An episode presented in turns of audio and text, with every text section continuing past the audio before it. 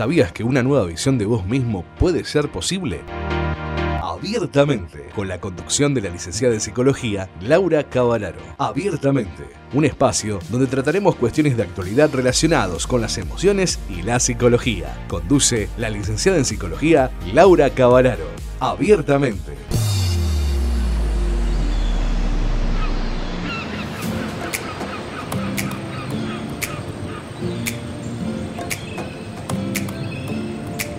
Abiertamente. Hola a todos y todas, ¿cómo están? Bienvenidos a mi espacio llamado Abiertamente, donde vas a comenzar a ver la vida y tus problemas con otros lentes. Mi nombre es Laura Cavallaro, soy licenciada en Psicología y hoy vamos a hablar de la procrastinación. Pero no sin antes agradecerle a la gente de Bit Digital por el espacio. Bit Digital es la plataforma que conecta al mundo. Podés ingresar a www.rbdeweb.com. Como les dije antes, el tema de hoy es la procrastinación, cuando te encontrás entre el deseo y el deber. ¿Cómo saber si sos un procrastinador? Bueno, te cuento. Es cuando dejás todo para último momento. Cosas realmente importantes, cosas que van a cambiar tu vida, por ejemplo, un examen, ¿sí? Y dejás de estudiar porque te pones a mirar Netflix, porque decís, yo ya lo sabía, porque decís, me va a ir bien, porque los planetas están alineados. En fin, dejas todo porque te interesa, lo fácil, lo rápido y lo divertido. Y también, muchas veces, porque dudás de las decisiones que estás por tomar. Me hace acordar a la cigarra y a la hormiga, ¿se acuerdan? Ella sabía que iba a venir el invierno. Mientras las hormigas trabajaban, para ella resultaba más fácil tocar la guitarra, cantar y bailar, y las hormigas seguían trabajando. Bueno, eso sería un buen ejemplo de procrastinación. Esperó, no juntó comida y la sorprendió el invierno. Vamos a tratar de que no te pase. ¿Y cuándo nos pasa esto realmente? Nosotros tenemos un pensamiento que es emocional, donde lo quiero todo ya, todo rápido y ahora. Y otro pensamiento que es racional, donde se organiza una meta para llegar a ser lograda, ¿verdad? Bueno, la procrastinación estaría entre estos dos pensamientos. Y es un pensamiento que no va a crear una acción, es un pensamiento que va a postergar, pero no con la intención de postergar, sino con la intención de decir, lo voy a hacer después, lo voy a dejar para mañana, no mejor más tarde. Y así te vas metiendo en un mundo y en un lugar del cual no podés salir. Esta postergación o procrastinación, que parece en un comienzo por ahí divertido, en realidad genera culpa, miedo, angustia, muchas veces pánico. El super yo es el que nos recuerda todo el tiempo lo que teníamos que hacer y no hicimos. Es esa vocecita en nuestra cabeza que nos dice, y si sabés que lo tenías que hacer, ¿por qué lo dejaste de hacer? Bueno, las personas que padecen de un comportamiento procrastinador tienen esa vocecita ya convertida en una super vocesota que en realidad te está castigando continuamente, ¿no? Que te dice, ¿cómo no lo hiciste? Sabía que tenías que estudiar y no estudiaste. Tuviste tanto tiempo y vos encima que te generás culpas, seguís sintiendo esa vocecita y más culpa te agarra. ¿Te pasó o no te pasó? Te pudo haber pasado no solo cuando tenías que estudiar, sino también cuando tenías que terminar una relación, pero postergabas. Y en las relaciones el tiempo pasa. Y como dice la canción, nos vamos poniendo viejos y cada vez cuesta más encontrar al príncipe azul o a la princesa rosada o a quien quieras, a quien te guste. Entonces, deja de procrastinar en esos casos, si es que podés, si es que con este podcast vas a llegar a hacer un cambio, ¿sí? Porque si ustedes están escuchando es porque quieren cambiar. Yo les voy a contar al final el caso severo de la procrastinación, pero primero vamos a lo habitual, a lo que suele ocurrirnos, que es el dejar para mañana lo que puedo hacer hoy. Y esto es mucho más fácil de cambiar que cuando ya estamos ante un caso de procrastinación severo. Pero primero vamos con lo fácil, ¿sí? Tenemos 3 tipos de procrastinador. Primero, el que tiene las expectativas altas y un nivel de confianza excesivo. Este exceso de optimismo nos lleva a la inacción y esperamos sentados, básicamente, a que ocurra un milagro. Solemos intentar calibrar este desempeño necesario para lograr el éxito con la mínima implicación posible. Queremos la mayor recompensa con el mínimo esfuerzo. Y esto sabemos que no funciona así, porque llega a último momento cuando tenés que presentar ese trabajo o tenés que tomar esa decisión. ¿Y qué haces? No podés ni presentar el trabajo ni tomar decisión alguna porque no hiciste todo el proceso que tenías que haber hecho. Luego está el tipo de procrastinación que le agrega un valor, que sobrevalora, ¿sí? Y que es propenso a aburrirse. Estas personas odian estas tareas en las que tienden a aburrirse, que son monótonas, repetitivas, que no son muy sencillas. La propuesta es que, claro, que conviertas esto en un juego, que te motive, que se vuelva algo fácil para vos. ¿Te resulta demasiado difícil? Te podés frustrar y abandonarlo.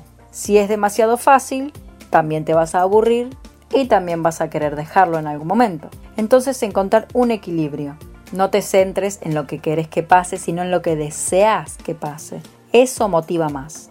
Lograr, por ejemplo, un ascenso es mejor que conseguir que no te echen. Evita.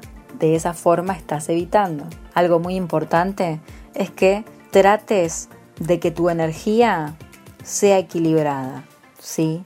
Si no tenemos energías, el autocontrol y la automotivación no nos van a generar un desgaste. Entonces, lo primero que tenés que hacer es reconocer que nuestras energías son limitadas. Esto va a ayudar a que las distribuyas mejor. Y al fin, cuando logres una meta, date un premio. ¿Sí? Esto es para el tipo de procrastinadores que se aburren.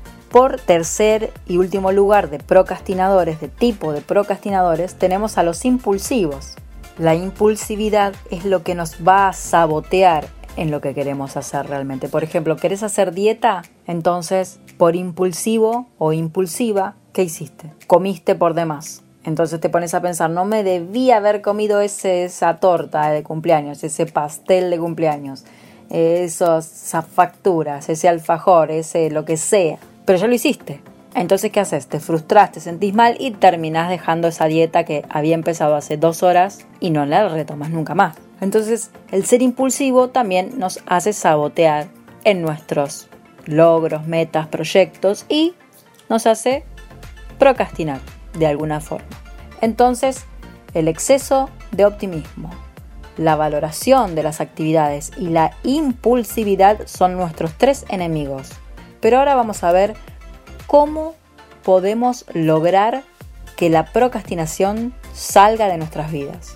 Para esto vamos a necesitar utilizar los pensamientos positivos, el estado de felicidad como ventaja. Presta atención.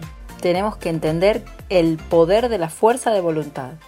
La habilidad para crear nuevos hábitos positivos y la técnica para destruir hábitos negativos. Ejemplo, ¿querés aprender a tocar la guitarra?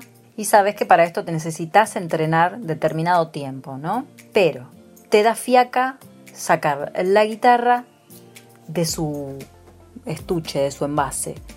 Agarrarla, afinarla, entonces decís, no, mejor no. O sea, por ese ínfimo tiempo que te lleva sacar la guitarra, agarrarla, afinarla, sentarte, buscar un lugar indicado, dejas de hacerlo.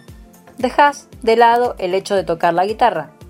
Esto es lo que te desmotiva para hacer esa acción, que en realidad sabes que te va a hacer feliz. Lo cual nos indica que nosotros nos generamos barreras para cumplir los deseos, las metas, los objetivos que nos hacen feliz en algún punto. Entonces, ¿queremos llegar a algo que nos hace feliz o que sabemos que nos va a producir felicidad? Ya sea tocar la guitarra, que te entre una ropa que querías que te entre hace mucho tiempo, ir a correr, empezar a hacer actividad física, empezar a hacer una dieta, todas cosas que son positivas y que te van a hacer bien. Pero ¿qué pasa? Nos damos cuenta que nos ponemos barreras. El problema está en la forma de percepción, en la forma en la que percibimos el mundo. El problema reside en cómo percibís los problemas externos. Entonces, ¿es posible alterar la percepción para construir un hábito positivo? Si dejas de percibir estas situaciones externas como un problema, es posible que generes hábitos buenos. Por ejemplo, si vos ves con pereza, fiaca, el hecho de sacar la guitarra del estuche, colocarla en un lugar, llevarla a otro lugar de tu habitación, de tu casa, para comenzar a tocar, a afinarla. Entonces tenés que cambiar la percepción, porque lo que te cansa y lo que te frustra es esa previa tarea antes de empezar a hacer, esa previa tarea pequeñita antes de accionar. La idea sería la siguiente: si es, tomando el ejemplo de la guitarra, te vas a trabajar y vos ya dejás en un lugar donde vos sabés que va a estar esa guitarra, sin el estuche, paradita, o como hacen algunos, la cuelgan, y en fin, agarras la guitarra cuando llegas y te evitas todo lo que te da fiaca.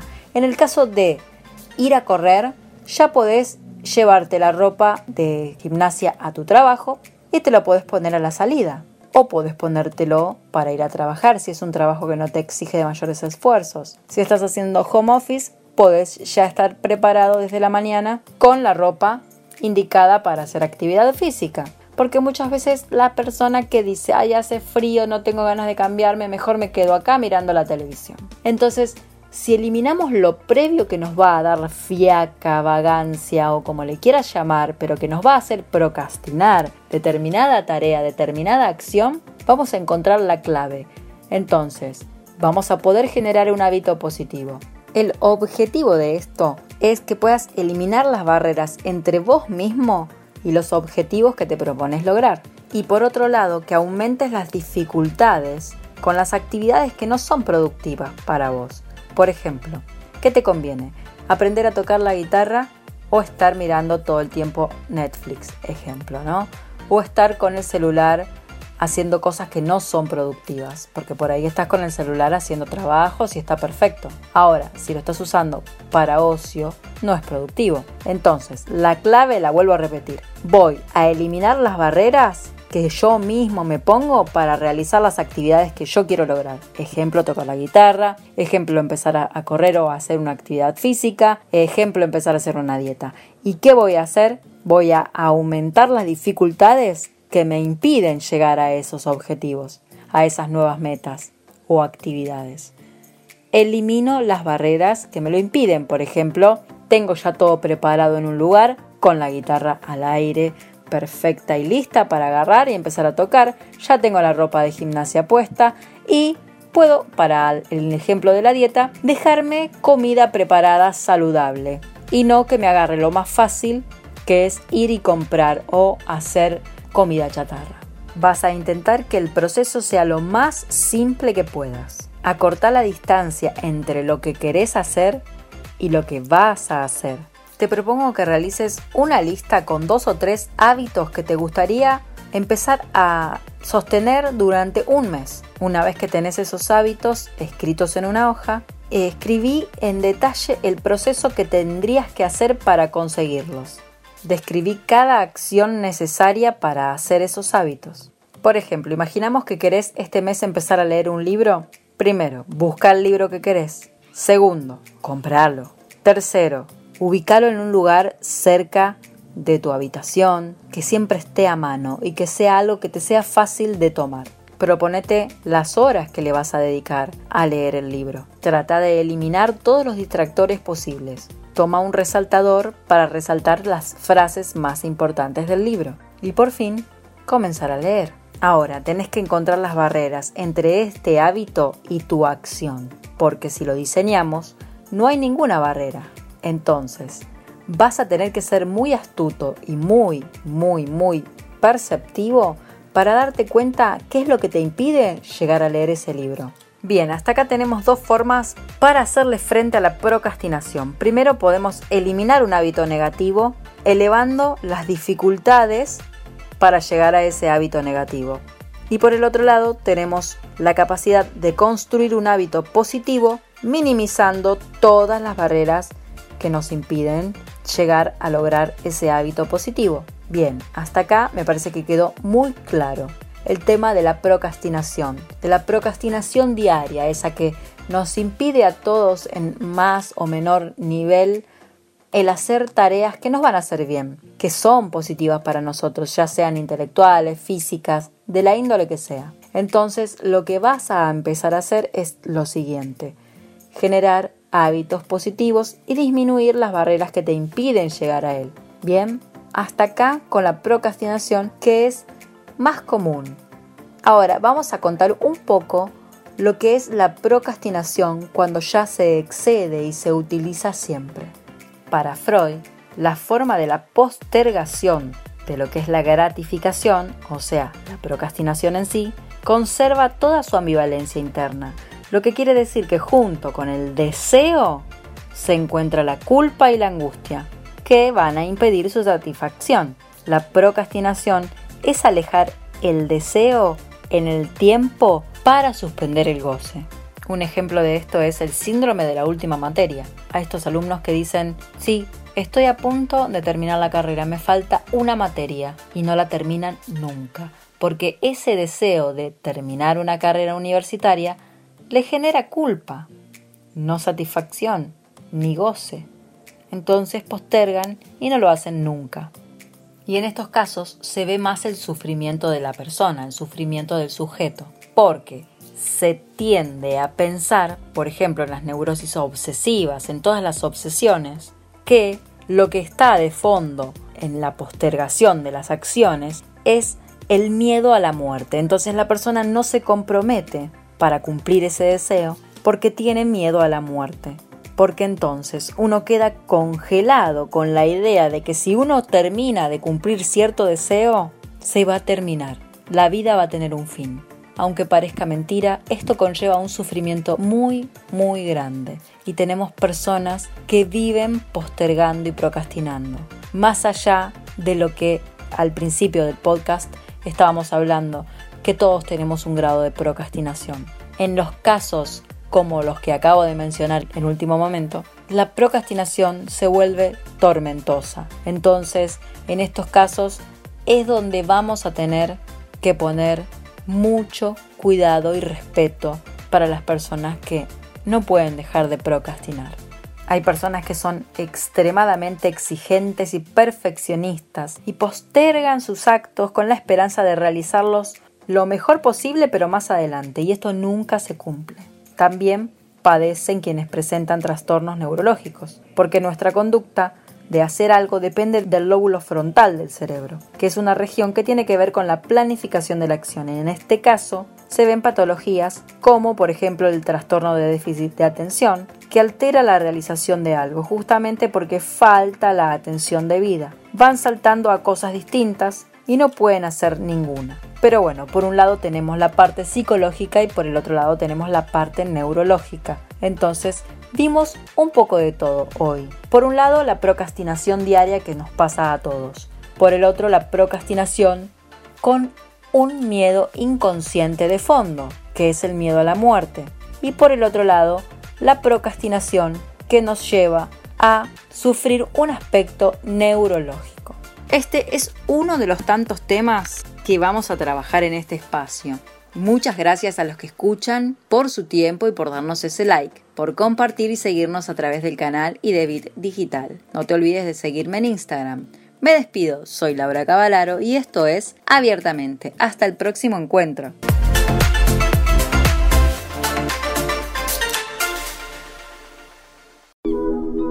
Abiertamente es una realización conjunta de la licenciada en Psicología Laura Cavallaro y Bit Digital, la plataforma que conecta al mundo.